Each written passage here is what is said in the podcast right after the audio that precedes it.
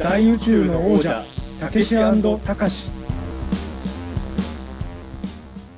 緊急指令、こちら飯塚だ。直ちに現場へ直行せよ。 ten-four 了解。てんてん、よろしく。始まりました。大宇宙の王者たけしたかし。大宇宙の王者たけしをやらせていただいております。作家で UMA 研究家の中澤たけしです。はい、たかしをやらせていただいております。人形映画監督の飯塚たかしです。よろしくお願いします。お願いします。飯塚さん気づきました？はい。な、この番組、はいあの、気がつくともう始まって1年経ってるんですよ。え？ちょっとびっくりしますよね。あの、あ一年経ってんすね。去年のね、えっ、と、はいはっきりした数字忘れちゃったんですけど、去年の10月に、はこの番組スタートしてるんですよ、実は。だからあのーもうすでに1年ね、経ってるんですよ。早いっすね。あの、はいもう、もう数週間前に気づいてたら、はい。あの、放送スタート、えっ、と、こういう場合配信っていうんですかね。配信は放送配信かな。配信スタートを1周年記念会でもやろうかみたいな話も できたんですけど、気がついた時にはもう1年過ぎてた。あ1年やってるんですよ。40何回目だろ、今後回で。あ。40回以上41とかですかね、多分。この、この回が41回目ですか？はい。あの、前前回回配信したのが40なんで、これ、次に配信したら41ですね。っていうことは、はいまあ、そうですね。2週に1回よりは多い配信ペースだけど、週1でもないぐらいの、でもないぐらいの、絶妙のタイミングでやってるんですね。今41回、聞いてくださってる方にやきもきさせてしまって申し訳ないなと思いつつなんですけど。できればね、毎週何曜日とか、まあ、各週だとしても、各週の何曜日に配信会が出るとか、わかりやすい方がリスナーさんにとっては楽なのかもしれないですけど、まあ2年目の目標、それですね。ちょっとい、や、でも、本当ですか？かね。でもか、どうなんだろうな。やっぱ僕も五日さんもね、それぞれ仕事をや、別の仕流事を動的ですからね、スケジュールが。であの、当たり前ですけどね、あの、同じ仕事してるわけじゃないんで、休みの日も被ってないので、そうですよね。あの、お互いの忙しい期間も別にね、こっちが暇な時、五日さんが忙しくて、五日さんが割とやる時僕が忙しいとかもね、あるから、なかなかちょっとね、そこは難しいんで、うん、まあ、五日さんの目標は素晴らしいと思うんですけど、僕はちょっとその目標には乗らずに行こうかなと。僕も頑張っ頑張ってみます。頑張りましょうね。でもなるべくね、すいません。ちょっと、はい。あまり、頑そうですね、過度な期待はせずに。はい自然、自然体でやっていきましょう、この。はい。えー。あのーでね、はあの、この番組がもう始まって1年経ったっていうことで、あの、そもそもこの番組はどんな風に始まったのかな、みたいなこともやっぱ考える機会が多くて、で、やっぱそのことを振り返るろうとすると、ちょっとやっぱ僕はあの、ある人のことを考えないといけないなっていうふうに思ってまして、まあ多分あの、この番組の第1回でも、ある程度はそのこと触れたとは思うんですけれど、はいえこの番組を始めるきっかけを作った人が、中澤飯塚の他にいるんですよね。はい。はい。で、まあ、この回で何を僕たち語りたいかっていうと、まあ、ある意味大宇宙の王者、たけしたかしの生みの親とも言える、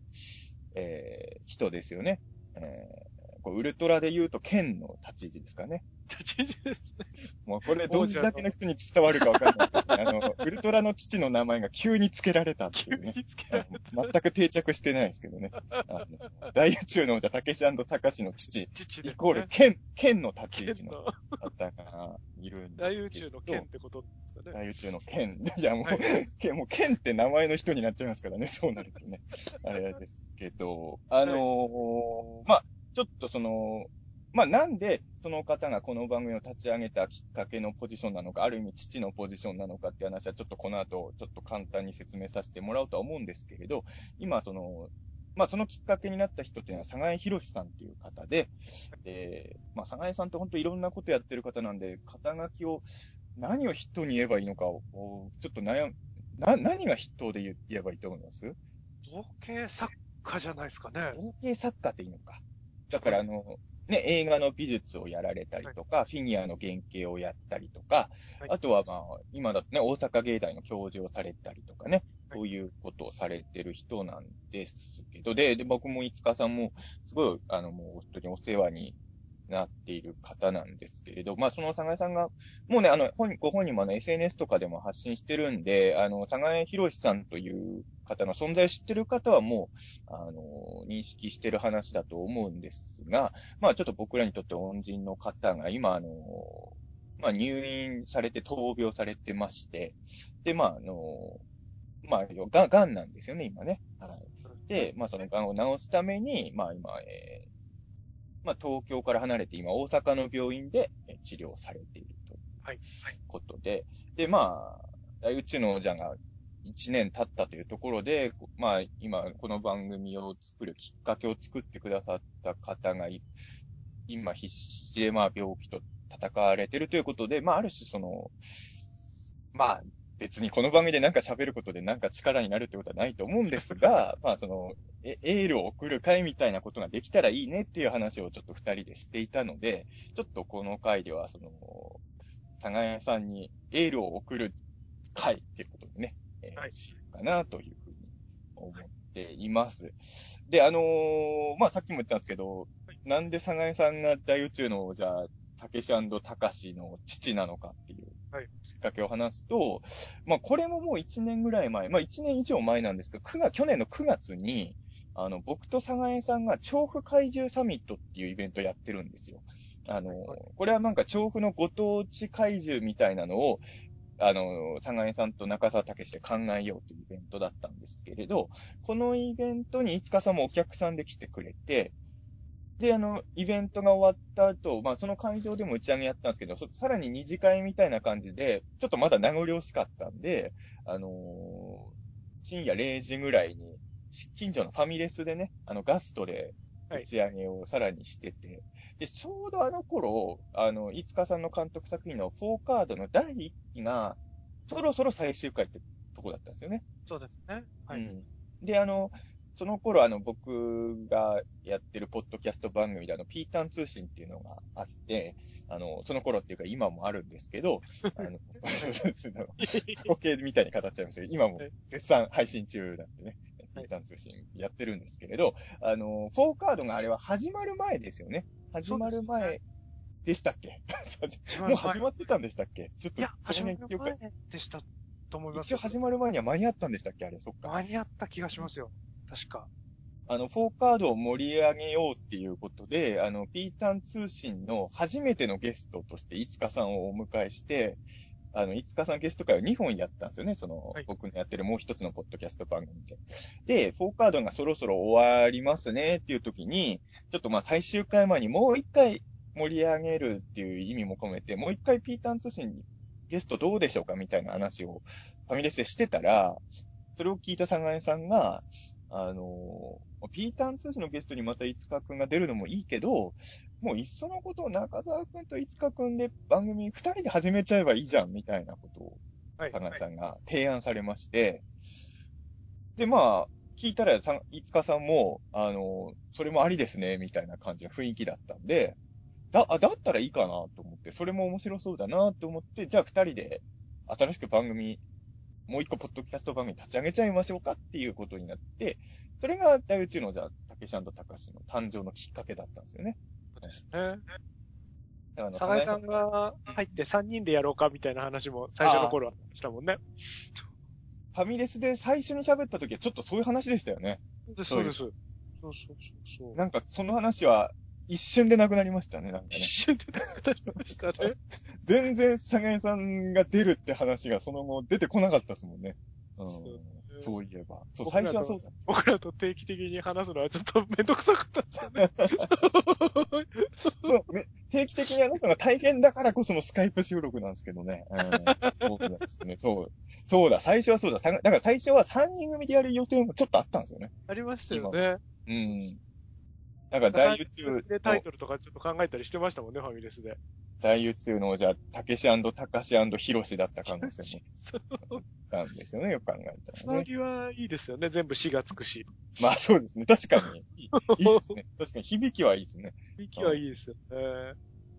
でもあの、今にして思うと、いや、もちろんわかんないですよ。サガイさんの本心は僕わかんないですけど、あの、ピーターン通信のゲストにいつかさんを呼ぶんじゃなくて、もう二人で番組始めちゃえばいいじゃないっていうそのサガイさんの提案には、なんかあの、ホズミくんへの、なんかあの、あまり良くない感情も感じなくもないですけ。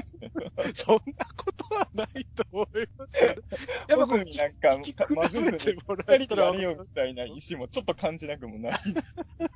まあなんかその中澤さんと僕のこう関係性とか、はい。あの、穂積さんと中澤さんの関係性って結構違う部分があるじゃないですか。なんか話してるトーンもだいぶ違うよなって、こう僕もなんとなくみんなでうん、穂積さんとか含めて喋ってる時にこうはい感じたりはしてたんで、はいなんかその辺のこう違う中澤さんの一面を見せた方がいいんじゃないかなっていうことだと思う。穂積さんへの対はないと思いますけど。ホズミなんかい入れずにやれよみたいなね。いやいやいやいやいやいや。は、ウルトラの父は言ってたけど、あのゾフィーなんかいいよみたいなね、そういう精神。ウルトラで言うならちょっと感じますけど。こうなるとでも、ホズミ君ゾフィーだからめっちゃいいポジションですよねいいっ。すよ。一番上のお兄さん、そう。ねまあ、そういうことがあって、はいまあ、ちょっと、だから最初は、だから僕も、飯塚さんと一緒に番組始めようなんて気持ちは、し正直言うとさらさらなく、さらさらなかったって言葉のチョイスですね。あの、その、全くなかったんですよ。はいあのーまあ、これは単純に、いや、なんか、あのーあの頃の僕の感覚で言うと、ピーターン通信のゲストで来てもらうときも、そもそもゲストとして声かけていいのかなぐらいの気持ちで僕はいたんで、、あの、はい二人で一緒に定期的になんかを配信するとかは、あの、そもそもちょっと頼むのはもう、うん、まあ、ちょっと失礼に値するんじゃないかなと僕は本当思ってたんで、そうそうそう。だからちょっとそういう意味で言うと、二人でなんかやりましょうよとはちょっと僕からは多分言えなかったことだと思って、あれは佐賀屋さんがアシストしてくれたおかげで、まあ大宇宙の王者も始まって、とりあえず無事ね、一年以上は続いているので、はい。なんか僕も中澤さんと仲良くなりたいなとは思ってたものの、なんかこう、どのぐらいの距離感で仲良く、そんなこう、お友達みたいな感じで、あの、近くまで寄ってっちゃいけないかな、みたく躊躇してる感じだったので、そんな感じだったんですか？そうですね。それは気づかなかったですけど、もしかしたらそうですね。あの頃でも、まあだから今ほどは、その頻繁に連絡は取ってなかったじゃないですか。そのたまに会うと、嬉しくなっちゃって、基本絶対朝まで話し込んだりそう、ファミレス行きましたね。そう、ただあの頃はやっぱ会う機会が少ないからこそ、もう今喋らないと次喋るのまた結構先になっちゃうかもって言ってお互い朝まで喋るみたいな感じの中でしたよね、あの頃は。えでも今はね、まあ大宇宙のこともあるけど、わ、かなり頻繁に、この1年ぐらいで五日さんとはやりとり増えましたね。大宇宙のこと抜きにしても増えましたよね。ー、記事しても結構 LINE してますもんね。そうですね。だから、まあ、そういう意味で言うと、僕らの感、まあ、もともと仲は結構良かったと思うんですけど、はい今ぐらい仲良くするきっかけを作ってくれたのが、まあ、佐賀江さんだったのかなっていう感じが。お互いそんなにこう、ぐいぐい歩み寄らないですからね、タイプ的に。うん、まあまあそうですね。僕、だからよく誤解されるんですけど、結構人と人の間に壁作るタイプなので、うん。あとね、まあ、まあ僕からしたらですよ、これもう本当に、飯塚さんには初対面の頃から言ってますけど、僕は飯塚さんと知り合ってすぐにあの、携帯のアドレス帳に大監督飯塚隆って入れてる人じゃないですか。そのあの、なんかね、やっぱあのーなんかね、うん、ちょっとやっぱ大監督なんでね、ちょっと近寄りにくいところがありましたよね、やっぱり。うん、やっぱあのそうですね。僕もちょっと壁作るという感じの雰囲気を出すタイプ、出しちゃうタイプではありますからね、あ意図せずに。ああ、そうですか。うん。まあ、そうですね。あんまだから自分からいろんな人に声かけようってタイプでは二人ともないんでしょうね、はい実は。僕なんかあの、この、普段の格好があれだからそのタイプだと思われがちなんですけど、あの 派手な格好してるけど人にはあんまり自分から近寄らないっていうね、すごいその、めんどくさい心理描写なんですよね。そのそこが美しいですけどね。こう、そういう引っ込み思案で目立たないっていうのをこう打破するための鎧ですもんね。こう作り上げたアーマーですからね。ある、僕はね。うん。あの、あれですか、あのー今、いつかさんって、それこそフォーカードの日記でも、サガエさんってスタッフで関わられてますよね、その。そうですね。。あの、一気に続き続投していただいて、はい。あの、銀河怪獣ギャラクススというメインキャラのうちの一人、怪獣とはい、ギャラクススのちっちゃい小ギャラクススっていうのがいるんですけど、うんそれを造形で、あの参加していただいてますね。はい。だから、いつかさんの作品は、もちろん人形を使ってるからってなるけど、まあ、過去作品はもうかなりサガエさんがね、スタッフとしても参加ですね。作品が多いから。はいうん。あの、自習の作品2本僕作った後、はいそれ以降は多分ほぼほぼ、あの、ちっちゃい作品は別ですけど、こう、はいちょっと気合い入れて作るぞっていう作品には全部参加していただいてる。感じですね。だまあ、そういう意味で言うと、がっつり、はい。まあ、もう、まあ、その、もちろん先大先輩だと思うんですけど、がっつりもう、あれですよね。その、同じチームのメンバーって感がありますよね、いやー、もう、めちゃくちゃ助けていただいてるっていう感じですけどね。坂井さん、だってこう、まあ、予算とかはい、懐事情も坂井さんとか、ざっくばらに話すんですけど、まあ、本当に僕が未銭を切って、お支払いとかしなきゃなんない状況とかを察すると、なんかお金受け取ってくんなかったりとか、あ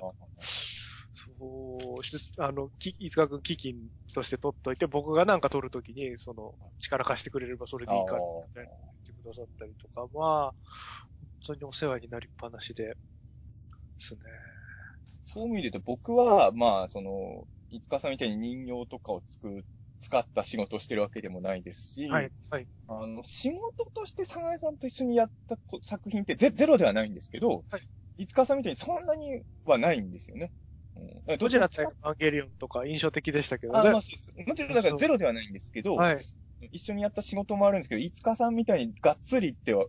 感じではないのはい、はい、はい。はいどっちかっていうと、なんか僕は仕事よりもプライベートで、まあお世話になることが、比率としては多いのかなっていう感じのご付き合いが。近所さんですしね。そうです。あの、今ご近所さんなので、あの、まあ今住んでる場所も、あの、佐賀江さんが見つけてくれたような、あものなんで、は半分ぐそうらい。なんですね。あの、そうです。引っ越すときに、調布住む、あの、調布の前に住んでたところから引っ越すときに、はい正直、まあ今も僕そんな稼いでないですけど、当時はもっとお金がなかったので、あの、どんどん都心から離れたところに物件を探すことになってたんですよ。自分の考えてる、想定してるお金を考えると。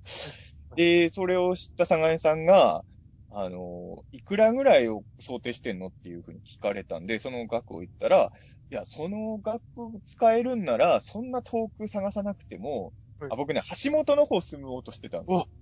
すよ。結構行きましたね。離れましたね。いや、僕ね、あの、風呂なしとかは絶対なし、無理なんで。うん。あの、僕は絶対風呂ありだし、あと、ユニットバスも僕ダメなんですよ。ぜ 贅沢なこと言いますけど。はい、えはい。風呂トイレも別じゃなきゃ嫌だし、あと6畳は最、最低でも6畳は必要と荷物が多い人だから。ねできれば収納とかも欲しいとか、まあ、まあ、わがままな条件は多かったんですよ。だから、どんどん橋本とかの物件探してたら、あの、佐賀江さんが、まあ、あの人が調布に住んでますけど、あの、その値段あれば調布でもこういうとこあるよっていくつか物件教えてくれて、あの、そのうちの一つに今住んでるので、はい。だから、今僕が調布にいるのも佐賀江さんの、あの、紹介のおかげというか、そういう感じで、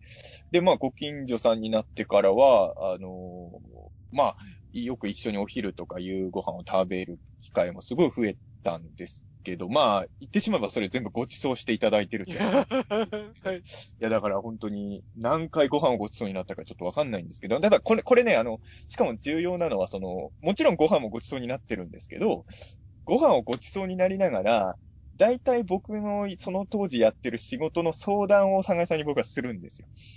で、佐賀江さんからアドバイスとかアイディアをいろいろもらって、だから僕はご飯とアイディアをもらって帰るんですよ。至れる作せりな、そんな、えん付き合いをさせていただいてもらって。あと、さっきも言ったように、あのー直接一緒の作品に関わった経験っていうのはあんまりないんですけれど、仕事の上でもすごい佐賀江さんには助けてもらっってるのは間違いなくて、っていうのもまあ僕はその、まあそもそもね、飯塚さんのことを紹介してくれたのも佐賀さんでしたけど、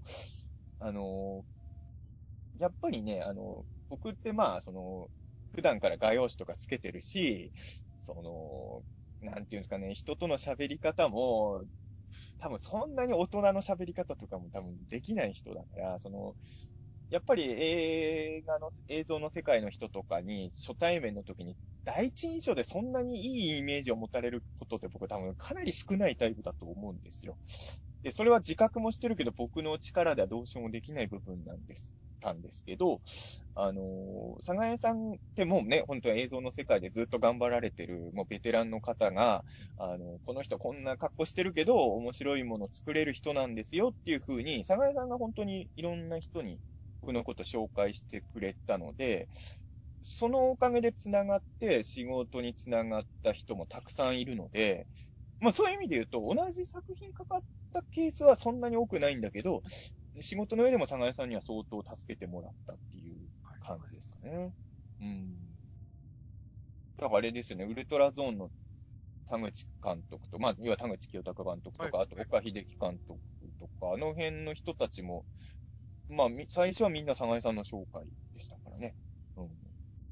なんで、佐賀屋さんいなかったら多分今の僕の立ち位置も全然変わってただろうなって気はします。うん。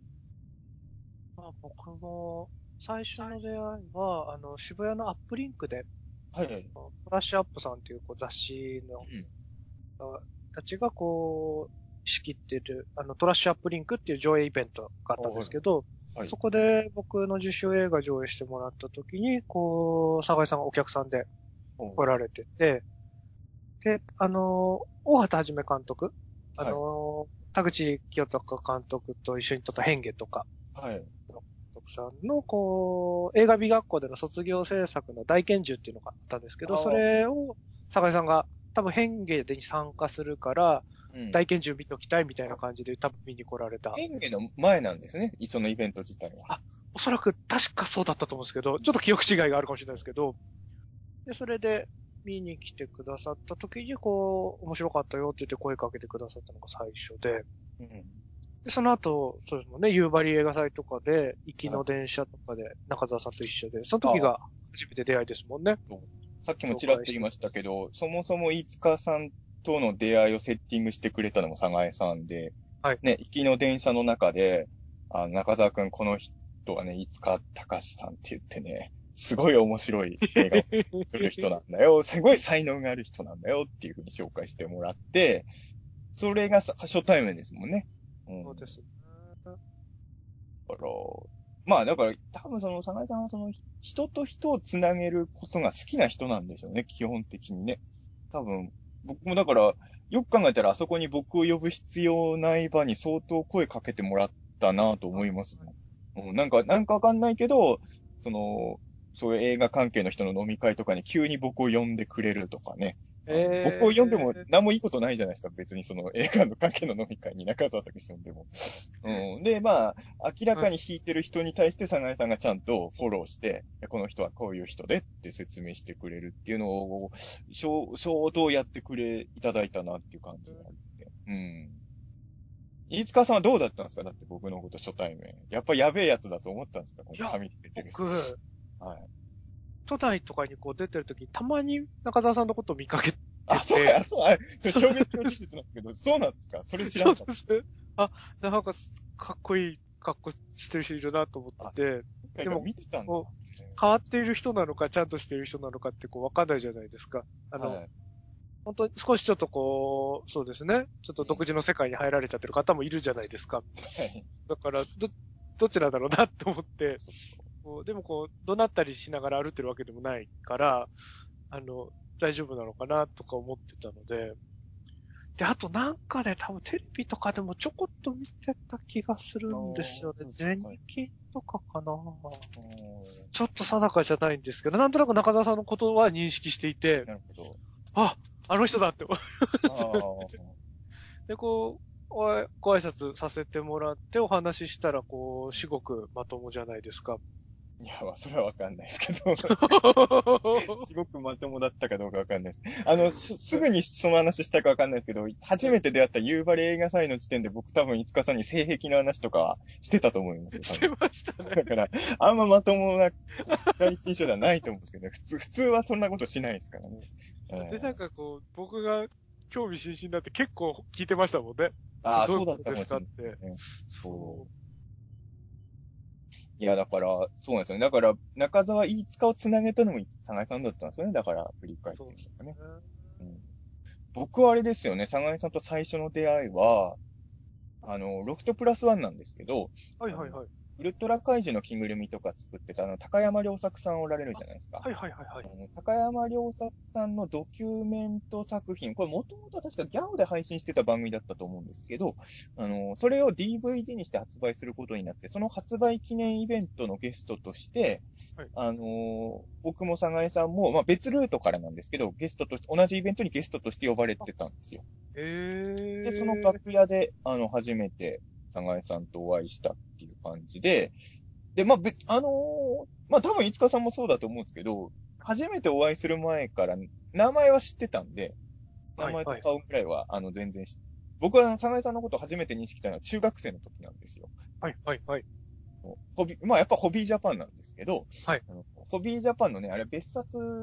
かな？別冊だと思うんですけれど、はい。あのまあ、僕はやっぱり、佐賀江さんそこ、あの、佐賀江さんの、もうすごいところだと思うんだけど、はい。僕らからしたらすごい羨ましいエピソードとして、やっぱり、ゴジラ、ガメラ、ウルトラ、ライダー、戦隊、全部の作品にスタッフとして参加してるっていう、あれじゃないですか。うん。うん。さら、に、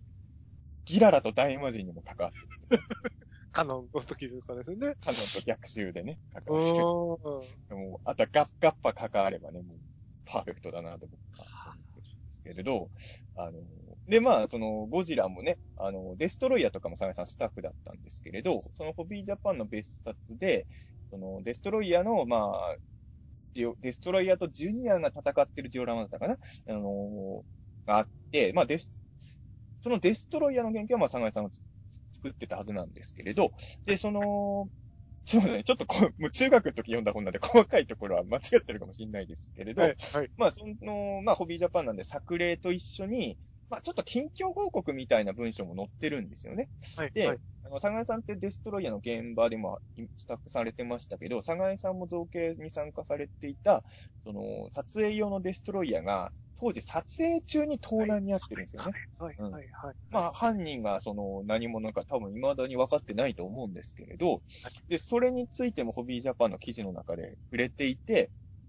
まあ、やっぱり撮影中の盗難だったんで、うんその物理的にも大変だったけど、みんな精神的にもお大変なショックを受けたっていう話をしてて、なんでもしそのデストロイヤー盗んだ人がこの記事を読んでいたら、すぐに東宝に返しに来てください。そして僕にボコボコにぶん殴られてくださいっていう。それがすごい印象に残ってて、はい。はい。やっぱ正直子供の頃って、あの、ホビージャパンとかよく読んでたんですけど、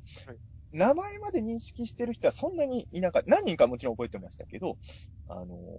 それで佐賀江さんの名前は完全に認識して、それ以降は、あの、ホビージャパンの記事とか読むたんびに、あ、あの時に名前を覚えた佐賀江さんだっていう感じで、あの、そっからは意識して佐賀江さんの名前を見ながら読むようにはなっていたんで、はい。だから、ロはい。フトプラスワンで会った時も、あ、あの、佐賀江さんだと思って、あの、興奮はしたんですけど、ただ、まあ、あの、最初に出会った時っていうのはもう楽屋でほんと簡単な挨拶交わすぐらいのなんか程度で、別にそんなにそこで深い話とかできなかったし、もしかしたらそのままのイベントでちょっと会ったことがあるぐらいの人として僕と佐賀さんの関係は終わっちゃう可能性も十分あったんですけれど、はい。はい。あの、これまあ、ちょっと、どこまで言っていい話かわからないんですけど、あの、ちょっとその頃ロフトプラス界隈に出入りしてる詐欺師がいたんですよ。おうその、まあ、あおの、フィギュア原型師を名乗る詐欺師がいた。なかなかニッチな詐欺師ですけど、お俺はフィギュアの原型師で、あれとかあれの原型は俺が作ったんだっていう風に、あの、僕らマニアたちを騙して、で、まあ、いろんなことを言って、まあ、マニアとかオタクの人からお金を騙し取ってた詐欺師がいたんですよ。へえ、フィギュア作ってやるぞことですか？まあ、なんかね、なんとかを作るのにお金がいるんだとか、あとね、フィギュア、これもうフィギュア原型師の、って何ができるか僕も、その頃よくわかってなかったんですけど、あの、つぶらやプロとかにも顔が利くから、あの、この作品に出れるように交渉してあげようかとか、いろんなことをね。あの、僕、だから当時ウルトラマンメイユースの頃でしたけど、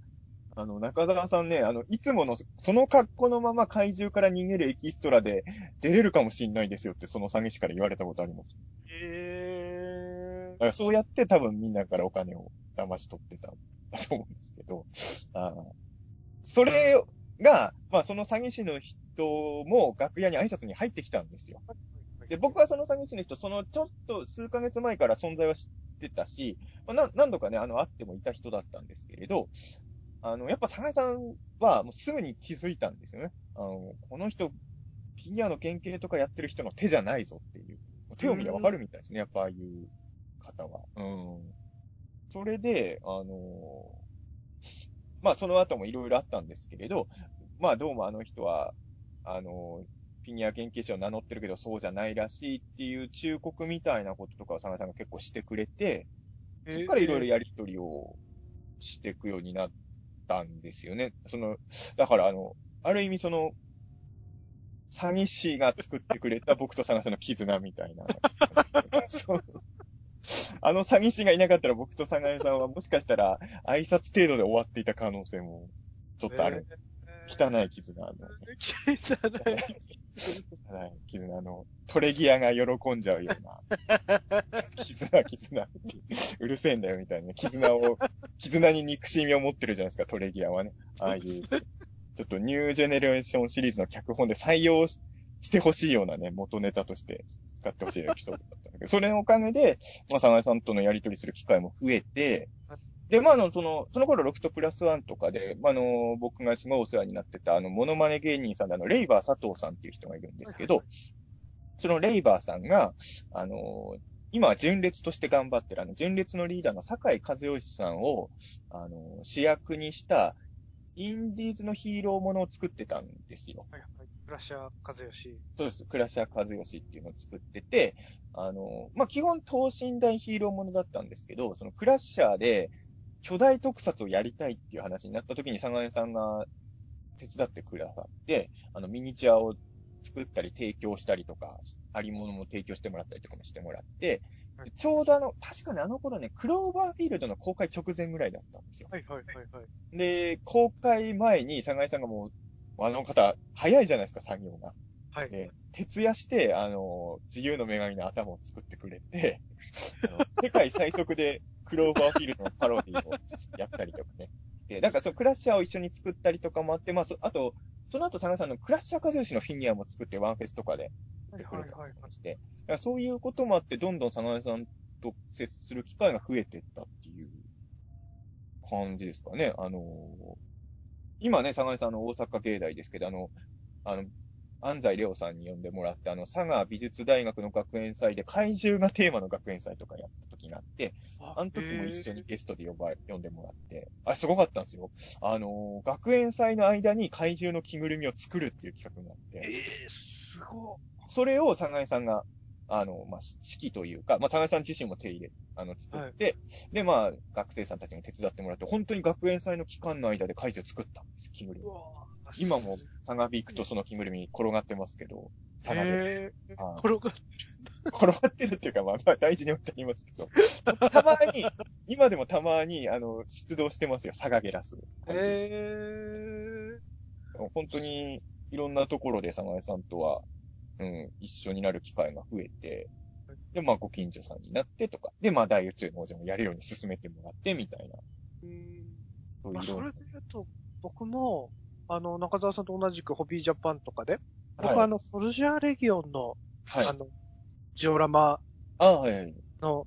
やつがすごい印象的で、あれあれですよね、あの、お大迫警部とかと一緒にいるやつですよね、あのあビール工場の。そうです、そうです。はいあの、天井というか壁にソルジャーレギオンが出てびっくりしてるみたいな。そう、あれでこう知ってて、難しい漢字だなんて読むんだろうなって思ってて。確かにちょっと変わった名前ですもんね。いやまあ僕があんま関西のことわかんないんで、向こうでは結構ポピュラーな名字なのかもしれないけど。そうそうそうこ。なかなか見かけない、茨城では見かけないお名前でしょ。見かけないね。そうそうで、僕、あの、その後、あのー、なんですかね、こう、とにかく物覚えが悪いので、はい。あの、佐賀江さんの名前を忘れちゃってたんですよね。はいはい。お会いした時は、あの、佐賀江って言って、こう、そういうフィギュアとか作ってるもんなんですって名刺もらって、で、こう、あの、お声掛けしてくださってありがとうございました、みたいなメールしようかなと思って、こう、調べてて、あの、後日繋がるっていうか、あ、あの、あの作っ、あの佐賀江さんがこの、あの佐賀江さんだったんだと思って、うん。だ本当にこう、あ、そうなんですねっていう、こう、ふわっとした、あの、多分応対。あの知ってる佐賀江さんのはずなのに、あの、全然覚えてなかったせいで、なんか失礼な感じだったかなとは思ってる、覚えてるでも、いつかさんと佐賀さんはそこからもう割と、割とすぐに密に連絡取り合うようになったんですか？そうですね。あの、僕が作った作品を気に入ってくださって、でいいなあの、佐賀江さんもなんかこう、昨夜妖怪伝とかの、はい。後とかぐらいからなんとなく構想してたみたくちょっとあのうん聞いてたんですけど、こう自分で、坂井さんってこう似顔フィギュアというか、実際にいる人のにすごく似せて作るフィギュアとか得意じゃないですか。はいまあそういうこう、人間のそういうフィギュアと、あと自分で作ったその美術、あの特撮美術とかに関わってた時の建物とかも得意じゃないですか、小物と。はい。なんかそういうので全部の世界を自分の人形で作って、あの、映画を、人形で映画を撮る。みたいなことをこうやりたいな、みたく構想してたみたいで、なんかそれにこう近いこと、はい。もちろん造形のレベルとか全然違いますけど、こう、近しい人形だけでこう撮ってるみたいな。しかもこう、人形、マリオネットみたいなその操り人形とかじゃなくて動かない人形ではい。撮ってるみたいなところが近しかったから、みたいなことで、こう、そういうのをこう熱く語ってくださって、こう、なんか手伝えることとかあったら、あの、言ってねって言ってくださったので、こう、言葉に甘えて、毎回のように、うんあの、僕からお願いをするようになったっていう感じですかね。いいなでも作品が作った絆だからいいですね。詐欺師が作った絆じゃないから、羨ましいなと思って。いやーでも、でもなんか中澤さんと坂井さんの関係僕すごい羨ましかったですけどね。な何がですか？まあ今も羨ましいですけど、なんかこう、あい間に入っていいのかなって、なんかこう、じゃ、邪魔しちゃわないかなみたいな気持ちを抱いてたのはなんとなく。あ、そうなんですか？覚えてますけどね。わか、わかんないですけど、それはちょっと全、んどういう意味か全然よくわかんない。わ。かんないですけど、なんかこう、なんですかね、夕張の時とかもそうですし、なんか、佐井さんと中澤さんのこう、はい。なんか美しい師弟関係というか、なんかこう、兄、弟みたいなところに、こう、僕、入ったらなんかこう、野邪魔虫かな、みたいな気持ちを思ってたのはなんとなく記憶に残ってます。僕から、僕から見たら中澤さがえの関係性とかと比べても、はるかに、飯塚さがえの絆の丈夫さがすごいので、あー 全然違うなと思いながら見てました。この、この二人は本当にいい関係性だなと思いながら見てましたけどね、ずっと僕なんかは。うん。お互いそう思ってたんですね。こういやいやと当の佐井さんの見解がちょっと聞きたいところですけど。まあそうまあね、向こうがどう、ちょっとわかんないですからねね。僕らが勝手に言ってるだけですからね。けどね。あのーだからまあ本当に、だからね、あの、僕、大宇宙の王者コンビはね、長江さんにはすごい、もう、お世話になりっぱなしだったので、はい、ちょっとね、僕らとしてもできる範囲ではね、いろいろ応援とかをね、してもらえればなとも思ってはいるんですけど。はいうんうんそうですよね。だから、こう僕の方で言うと、その、はい僕の作品にたくさんこう参加していただいて、たくさんお力貸してもらってるじゃないですか。はいそのこう恩返しが全然できてない状態なので、だから本当にその高井さんが一年発起して、こう、俺の、全部俺の造形で映画を撮るぞって時は全然、高井さん監督で、僕がスタッフで入ってみたいなことも、あの、絶対やるぞって思ってたので、うん。そうだから、なんかね、そういうことが、こう、ちゃんと果たせないと、こう、オンを、オンだけ打って、こう、逃げられたらたまたまじゃないから。そう。いや、まあまあ、今もね、本当にだから、まあ、大阪の病院でね、あの、治療されてるんで、まあまあ、元気にね、酒井さんが戻ってきてもらえれば。あのー東京のね、はい病院に入院してる間は何度かお見舞いにはい、はい。行ったんですけど、やっぱびっくりしたのは、はいあの、い僕ももちろん今までね、いろんな人お見舞いに行ったことありますけど、その、はいまあ、あの、部屋でね、ベッドが大部屋で6個ぐらい並んでて、カーテンに1個1個仕切られてて、佐賀江さんのとこカーテン開けたら、病院に用意されてるあの机の上で、佐賀江さんがあの、粘土で怪獣作ってたんです よ。人のお見舞いに行って、病室のベッドの上で怪獣作ってる人見たことないから、ちょっとあれは衝撃的でしたね。うん。でやっぱり、まあ、今もね、あの、大阪の病院で治療を続けながらなんか作られてるらしいじゃないですか。そうですね。ねあのーだからもう本当にやっぱりはい、はい。創作意欲がね、やっぱな物を作りたくてしょうがない人。うん。とお医者さんに怒られちゃうぐらい作ってるみたいですもんね。あそうなんですこう体力もやっぱりどうしても落ちてっちゃうじゃないですか。まあねだから、うん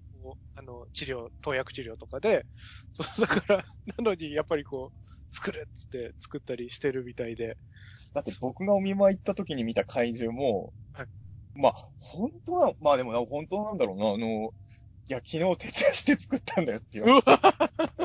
いやいやいや、徹夜しちゃダメでしょ、と思って。とかしちゃダメですよね。うんうんうん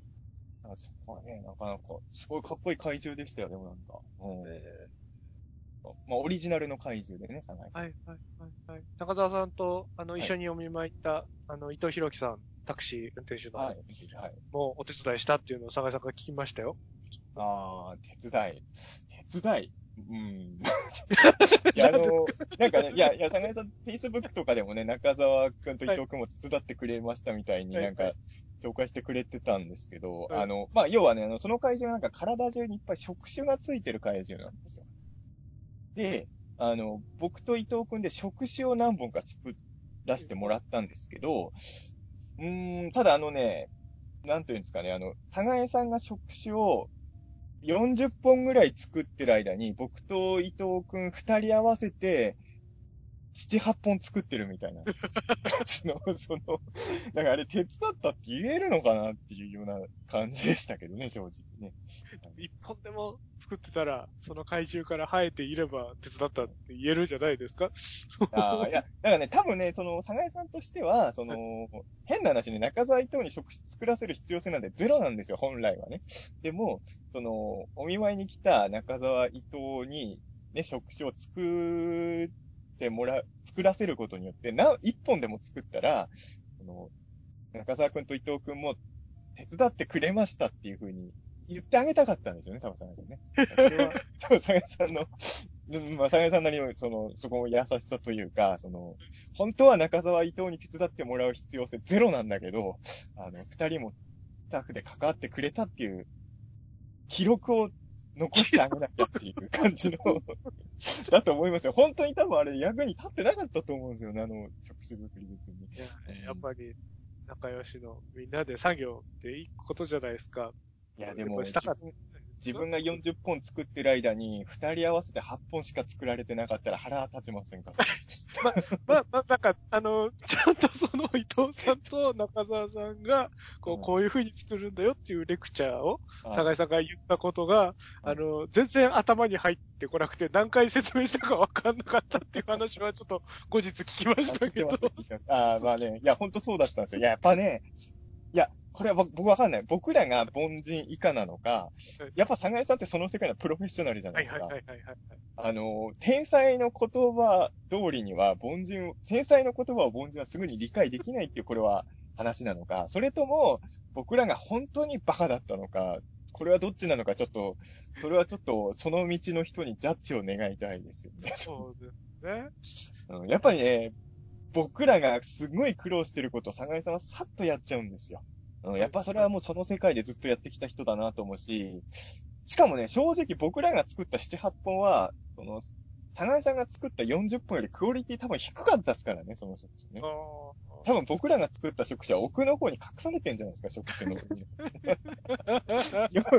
あの、目立つところには僕らの作った食事配置してないんじゃないかな、あの会議ね。うん気がしますけどね。うん。いや、でもね、あのー本当そうだと思いますよ。あの、僕らも、あの、このフィギュアを、フィギュアっていうか、まあ、この怪獣のマーケット作るのに協力したっていう事実を多分作ってあげたかったんだと思うんですよ、佐賀さんからしたらね。うん。だからそういう、なんていうんですかね、その、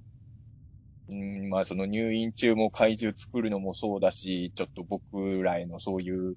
なんか気遣いみたいのもたくさんしてもらったなとかも思って、あの、いや、だからね、自分が同じ状況だったら多分こういうことはできないだろうなと思いましたよ、本当にね。あの、怪獣作るって意味じゃないですよ。あの、うん、思いました。なんかあの、大阪行く前もあったけど、結構、佐賀さん、冗談とか言うじゃないですか。はいはいはい。笑かそうですね。し、笑かそうとしてくるじゃないですか、ああいう時も。ああいうのは本当すごいなと思って。うん。そうね僕は本当に僕も何回か見舞い行かせてもらいましたけど、やっぱ、なんですかね。まあ、その、病気になられる前からもずっとそうなんですけど、はいこう、僕もこう、アップダウンがすごい激しいタイプじゃないですか。こう、うん。気持ち、どっちかというと後ろ向きだし、はい。なんかその辺のこう、陰気な具合にチャンネルをこう合わせながら楽しく話をしてくれたりとか、うん。なんかこう、僕の方、気持ちをちょっと鼓舞してくれるような風に、佐賀江さんの方の愚痴をこう聞かせてくれたりとか、俺だってこうだよ、みたいな感じで、くれたりとか、なんかそういうこう、なんですかね、情緒が不安定な波長が、こう、すごく、もちろん先輩なんで、こう、慣れ慣れしくみたいなことではないですけど、その波長がこう、合うなーって僕はしみじみ、感じてて、なかなかその先輩に当たる方はい。で、そういうのがピタッと合ってて、こう、気兼ねなく話せる人っていうのがほとんどいなかったので、これまで。中澤いつかは、どっちもコミュ障ですからね。そうですね。コミュ障にとって付き合いやすいですね。僕もだからあの、まあさっきも言ったようによくご飯ごちそうになってもらったけど、まあファミレスでいつも数時間喋るんですよ、まずね。はい、はい、はい。で僕としてはまあそろそろ帰ろうかっていう時にそのまま別れるのがまだ名残惜しいんですよ、僕は。はい、はい、はい。そのまんまつついていくんですよ、佐賀さんの家の方まで。はい、はい、はい。そうすると大体、佐賀さんに行く途中にある100円ローソンによって、ええ佐賀さんがさらに僕にヨーグルトを買ってくれるっていうのが、お決まりになってたんですけど、でもね、これは、あの、違うんですよ。決して僕はヨーグルトが欲しいからついてってるんじゃなくて、やっぱり、もっと佐賀さんと喋っていたいって思わせる人だから、だからヨーグルト買ってもらった後もついてってますから、僕はずっとね。そっからは何も買ってもらって終わって、すっといなくなるわけじゃないですもんね。そうそう。ヨーグルト買ってもらったからもう帰りますじゃないんで、やっぱ坂根さんと喋ってると、た基本、やっぱ僕も楽しいし、喋りやすい先輩だったんで、でも本当にいつかさんと一緒で、先輩でこんなに喋りやすい人は、やっぱあんまりいないので、うん。それは本当ありがたかったですよね。うん。僕のところが遠いから、そんな直接会う機会もないじゃないですか。はい。それをこう気遣ってくださってか、結構電話くださることが多くて、で、なんかいいタイミングにくれるんですよね。えー。ちょうどなんか嫌なことあったりとか、ちょっと惑ってる時とか、ちょっと頑張りきれねえなって、ちょっと不安になってる時とかに、こう、電話かかってきてくれることが多くて、こうだから、ね、これからもそういう感じで、なんか変に坂井さんに期待させてもあれですけど、まあそそうう、で、これから電話するタイミング悩みますよ、これそうは。悩みます。そうそう今電話するとちょ、ちょちょっとタイミング違うと思われちゃうかな。坂井さんがこれもし聞かれてたら、あれですもんね、こうなんかいろいろ変に意識されちゃっても申し訳ないなと思うんですけど、あの、今はわかんないんですけど、東京で入院してる間、大宇宙のじゃ結構聞いてくれてたらしいですよね。そうなんですね。言ってまそうなんですよ。あの、大宇宙の王者をはい聞いてると、眠くなるって言ってました。そう。よかった。いやしないで済む。まあ、病院で寝れない時に、そう、大宇宙、なんかやっぱいろんなこと考えちゃうから、大宇宙の聞いてるとよく寝れるからっていう、大阪で聞いてるかどうかちょっとわかんないですけど、東京いる間は結構聞いてくれてたみたいね。ありがたいこと。うん。はい僕はすごい覚えてるのが、あの、今年の1月にあの、緊急検証ザムービーあったじゃないですか。はいあの時あの、飯塚さんも佐賀さんも一緒に見に来てくれてたじゃないですか。はい。あの、舞台挨拶付きの上映の時に。はいで、まあ、あの時ね、もうすでに佐賀さんがんになられてたんですけど、あの、映画が終わって、あの、上映が終わって、僕もあの、あの日はあの、次の上映館に舞台挨拶もあったんで、その、あの、皆さんにはちょっとご挨拶できずに、そのまんま、えっ、と、映画館から離れたんですけれど、あそしたらメールが佐賀さんから来て、うんこれが人生最後の映画だとしても後悔がないかったです、みたいな感じで来て、いや、緊急検証ザムービーが最後の映画だったら後悔しかないだろうと思って、そそんなことないですよ。そうですよね。確かタイミング的に、あの、手術の直前だったんですもんね。そうそうそう。確か。あれが、そうなんですよ。だから、佐賀江さんも本当に、もう映画とかは映画館では見れないかもしれないって、これ本当に言ってて、でも本当に緊急検証ザムービーはそんな中でも見に来てくれてて、それは本当ありがたかったですよね。あの、いけないことなんだと思うんですけど、あの日、僕にも、佐賀江さん宛てに来た映画の試写場をちょっとこっそりくれて、あ佐賀江博士を語って見に行きなって授けてくださって。僕の代わりに見てきて感あ想みたいなニュアンスも含みつつ、こう、なんかくださったりして、うん。なかなかあんな気遣いできないですよね。自分が病気になった時に、まあそうですね。なんかいろいろ考えさせられますね。だから本当にね、そういう、なんか、うん。あやっぱまあ、まあ、そ、そういうとこはね、僕らも見習っていきたいですよね。本当にね。なんとか、あれですよね。今、絶賛絶賛頑張り中ですけど、はい頑張ってもらって、踏みとどまってもらわないと、まだまだ僕ら、酒井さんから学ぶこととか、恩返しすることいっぱいありますからね。というか、あのーまあもう3人で番組をリニューアルとかはないにしても、サナエさんのゲスト会はね、やっぱ大地のじゃやっぱやりたいですもんね。ないですね。そもそもはこの3人でやってもいいんじゃないかっていう方向性からスタートしたもんなんですから、うんね、ちゃんと父に来てもらわんと、ダメですもんね。とは思いますよね、本当にね。うん。でもまあちょっとあのー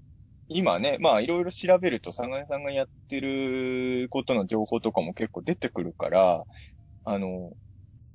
いくつかね、皆さんでもちょっと協力できるものとかもあるじゃないですか。そうですちょっとね。ちょねっ、とその、になったら。うんそうですね。あのー、酒井さんの近しい人とか、ご当地怪獣のプロデューサーの内野さんとか、はい。あの、いろんな方が、こう、立ち上げて、あうんれですもんね。基金的なものとか、まあ、うんあれですよね、こう、治療費とかもなかなかやっぱりかかるものなので、そういうのとかもあったりするみたいなので、こう、多分オープンにされてるんで探したら出てきますもんね。うんそうですねぐ出てくる。うん。気になる方はね、ぜひね、そこまで。寒い、えっと、山水の方の川に、はい山水にカタカナの絵のうん絵ですよね、佐賀絵。で、藤岡弘の弘。はい。まあでも多分なんですけど、ひらがなで佐賀博士ってやったら多出分ますよね。出てくるんじゃないですか。やったことないけど多分出てきますよね、それでね。うんテレビキャンピオンのアーカイブとかも出てきますもん。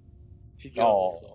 そうですね。いや、だからね、いつかさんと違って僕は同じ作品で二人の名、佐賀江さんと僕の名前がどっちも入ってる作品がそんなないから、うん、忍者セオリーとかですよ。忍者セオリーはあの、いつかさんも含めて3人の名前全員入ってますもんね、あれ。で入ってますからね。あまあ、それ、そう考えたら俺は思い出の作品ですね、忍者セオリー。えの名前がクレジットされる。僕、それこそ忍者セオリー僕何もやってないですけどね。え なんでか。ー、物とか切ってくれたじゃないですか。いや、だから本当にさっきのあの、佐賀江さんの怪獣フィギュアであの、役に立ったか立ってないかわかんない触手作りしたのと同じような感じで、忍者セオリーもクレジットはね、してもらってるんで、あれは3人が、3人の名前全部入ってる作品はあれぐらいですかね、もしかして。あ、かもしんないですね。そう、さ、長、中澤さんと僕が一緒にっていうのも、あんまりまだ今のところ機会がないんですよね。緊急検証ザムービーぐらいですよ、クレジット上は。うんうんえそう本当はね、緊急検証ザムービー、佐賀江さんもクラウドファンディングしてくれてるんですけどね。はいはいはいはい。あの、エンドロールコースじゃなかったんで、エンドクレジット上は、そうなんですよ。佐賀江さん緊急検証ザムービーで、クラウドファンディング5000円投資してくださいまして、はい。中澤武史のカレンダーが届いてるんですよ。いらないよ、こんなものって絶対思ってると思いますけど、えー僕の描いたユーマのイラストで作ったカレンダーがね、サガヤさんの家には届いてるはずなんで。どうしてんのかな、あのカレンダーって思いますね。うん、ちょっとね、本当でもこ、そうですね、本当サガヤさんには元気になってもらって、えー大宇宙の王者のゲスト会にね、来てもらいたいですし、はい。えーなんか3人でドンって乗るクレジットのなんかもやりたいですからね。ああ、そうですね。本当にあのー忍者セオリーの時より僕がもっとがっつり関わるやつで、なんか、やりたいですね。もしくは、緊急検証ザ・ムービー2に、長井さん、ああ、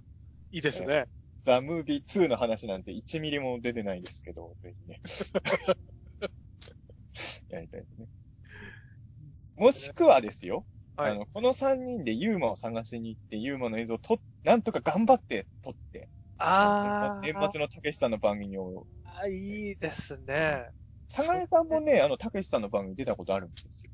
あ、そうなんですね。えっと、BS 富士の番組だったかな？そうそう。はいはい。しかも僕もできなかったことなんですけど、佐賀さんはね、たけしさんとツーショット写真撮ってもらってるんですよ。見ました。人形作ってお渡ししたりとかしてましたよね。やっぱ、確かに人形う作っん。てると、たけしさんに声かけやすいですよね。うん。僕も年末の番組、えっ、と、4年か？えっ、と、4年連続であの番組呼んでもらってますけど、たけしさんに声かけるきっかけとか、なんもないですもんね。え、絵描いてて。いやいやいや、あの、佐賀さんみたいに誰が見ても感動するようなものを作ってるからようやくたけしさんに声かけれるんで、僕の描いたたけしさんの絵で、たけしさんこんなもん描いたんですけど、怒られますよ、そんなことしたらね。うんいや、だからね、ちょっと、いろんな形でね、あのー今はね、本当に中澤5日でいろんなことやる機会増えましたけど、ぜひここに佐賀江さんも入ってもらって3人でやることとかも増やしていきたいですよね、これからね。この前、ちょっとで、高橋さんと電話してた時、旅行行きたいねって話とかもしてたんで。おー、いいですね、旅行。どこ行きたいんだろう。ネスコ行きましょう、ネスコ。わあ、いいですね。これもあのーすごいよく覚えてる話ですけど、この間の、まあ今はね、僕別の部署行っちゃったんですけど、緊急検証シリーズの元のプロ、あのー最初のプロデューサーさん、はいあの、小柳さんとこの間ちょっと久々に会って話してたんですけれど、あのー僕はまあ、ネスコ行くとき迷子になっちゃったじゃないですか、イギリスで。はい、はい、はい、はい、はい。あの、その時小柳さんが緊急検証のツイッターアカウントを管理してたんですけれど、あの、詳細は書かずに、海外ロケ中に大トラブルが起きてしまったみたいなツイートを はい、はい小。柳さんがしたら、佐賀井さんがすぐに、これは絶対に中澤くんに関することだって気づいたみたいに、心配の連絡をしてきて、それをすごい小柳さん覚えてましたね。あの、すごいほんと心配されてて、うんなんかね、それはあの、そうなんですよ。あの時もね、あの、佐賀江さんが一番ね、中澤武史を一人でネスコに行かせるっていうのは無茶だっていうのを一番強く言ってた人を今思えば佐賀江さんでしたね。佐賀江さんとうちの母ちゃんがとりあえずそれはまずいって言ってましたね。うん。だから、あの、一方、その中澤さんがトランジットで迷われている一方、その頃、その、佐賀江さんとすごい連絡取ってましたので、僕は。ああ、三塚さんとで、ね。佐賀江さんが代表して、こう、なんか、小柳さんというか、ツイッターの方に聞あいてみようみたいな感じで、あだから、なんか反省会したのを覚えてますね。こすいませんねうあ。それはのそうなんか、指差し会話帳とか、なんかしら、その、もう、こういう風に言えばいいよとか、アドバイスだけじゃなくて、その、トランジットで迷った時どうするかとか、こう、文章を書いたメモをちゃんと渡しとくべきだったみたいな、よかったのかなとか。すいませんね。そんなことまで、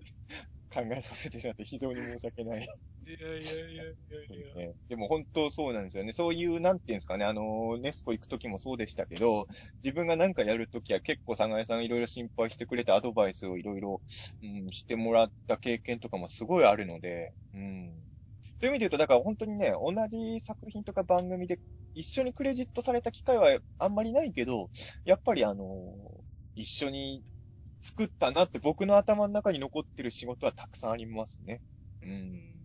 まあちょっと今後もね。そう、さっき、いつかさんもちょっと言ってくれましたけど、前、佐賀江さんと一緒にホビージャパンさんでね、ゴジラ対エヴァンゲリオンもやれたんで、やっぱり、よかったですね。佐賀江さんがジオラマ作って、はい、さんが文章書いて、文章を書いて、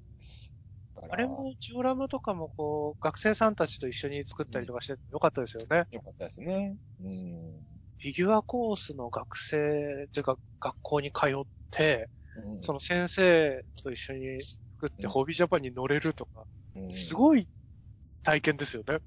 ホビージャパンでそういえば思い出したんですけど、はいあの、パシフィックリムアップライジングの時も、サガエさん、あの、ディオラマ作られてるじゃないですか。あ、作ってましたね。はい。あの、ホビージャパンではちなみにディオラマが、らしいんですね。ジオラマじゃないんですね。はいはいはいはい。なんかね、ディオラマらしいんですけど、あの、パシフィックリムアップライジングのディオラマの時に、はい怪獣とイエーガが戦ってるビルをよーく見るとですね、あビルの看板の一つにね、ピータン通信ってピータン。通信ビルがあるんですよ。ありましたね。あれも感動しましたよね。だからあのやっぱ大宇宙の王者ビルもね、あー、そうだ。あの頃やってなかったですもんね。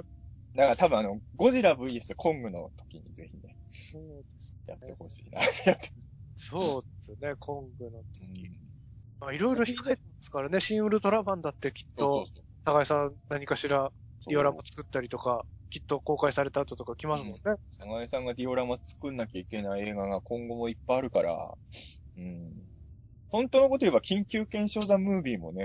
ホビージャパンでディオラマ作ってほしかったですよね。あの、ホビージャパンにあの、1ページも、1ページっていうか、あの、隅にも紹介されないような映画ではありました。あ、でも、そうなんですよ。だから、長江さんってホビージャパンで連載コラムやられてたから、緊急検証ザ・ムービーのこととか書いてくれてたんですよね。そう、それもありがたかったな。一回僕の顔作ってくれましたからね。そうですよね。毎回、お人形と文章でしたもんね。そうですなんか、なんかその、デストロイヤー誘拐犯をボコボコにするって言っていたあの方にね、自分が作ってもらえる時が来るとはね、と中学生の頃の自分に教えてやりたいなって思ってね。うん。ああ、そうですよね。だから講師ともに、まだまだゆっくりしたいし、いろいろ遊びたいし、仕事もしたいですもんね。花江さんがでも旅行行きたいって言ってた話は僕も今初めて聞いたんですけど、旅行本当いいですね。行きたいですね。えーうんあ、旅行って、旅行ってワードはちょっと出てなかったかもしれないですけど、ごめんなさい。はいそうですね。あのもう、みんなで映画祭とかでい。、ゆっくりとかしたのとか楽しかったねって話してて、こうやっぱり、温泉とか行きたいね、みたいな話、ね、してまいいしですね。ぜひ、ちょっとそれもね、やりたいし、やりたいことだらけですからね。た。そうなんですよね。まだまだ山積みなんで、はいそうですよね。気になってもらえたらと。そして聞いてる方も、はいぜひ、中坂井さんの何かを、何かしてもらえたら嬉しいですよね、こう。そうですね。まあ、と、とりあえずね、あの、なんていうんですかね、その、立体関係というんですか、はい。その大宇宙の王者を聞いてる方で、その立体関係の世界には、そんなに知らない方も多いと思うんで、ちょっと、まあ、この回で一番言いたかったことは、佐賀江博さんというすごい人がいるんだぞっていう話をね、あの、そうですねあの、好きな映画の話をするときと同じテンションですよね。あの、ね好きな人の話ですもんね。そうそうそう。黒、黒木と草佐賀江博士みたいなね。好きな人についてやっぱ僕らは語りたかったっていう、この回にね。チャック・ノリス、佐賀博士っていうこと。なんか面白いですね、その並びね。いいですね。アスカ・アキオ、佐賀江博士みたいああ、いいですね、いいですね。な。いいですね。そういう、本当にね、ちょっと、まだまだね、佐賀江さんには。ほん本当でもね、ゲストでね、来てほしいですね。はいそうですね。あとは本当にあの、この回、佐賀江さんが聞くかどうかもわからないですけれど、はい。ね、聞いてくださって、あの、間違ってる、事実、事実誤認だっていうところが、もしありましたら、あの、ぜひね、あの、退院された後にゆっくり聞きたいなと思いますね。そうですね。病室から連絡無理にしてこなくていいので、は いあの、退院後にファミレスで間違ってたところ、過剰書きにして教えてほしい。こことここは事実と違うぞっていう。違うぞ。いいよ、いいようにねじ曲げるじゃないと。そんなことは言った覚えないぞと。そうですね。それはちょっとじ、ぜひじっくりとね、そうですね。聞かせていただければと思うんで。はい。ということで、はい。はいまあはい。ということで、ありがとうございました。ありがとうございました。大事になさってください。さってください。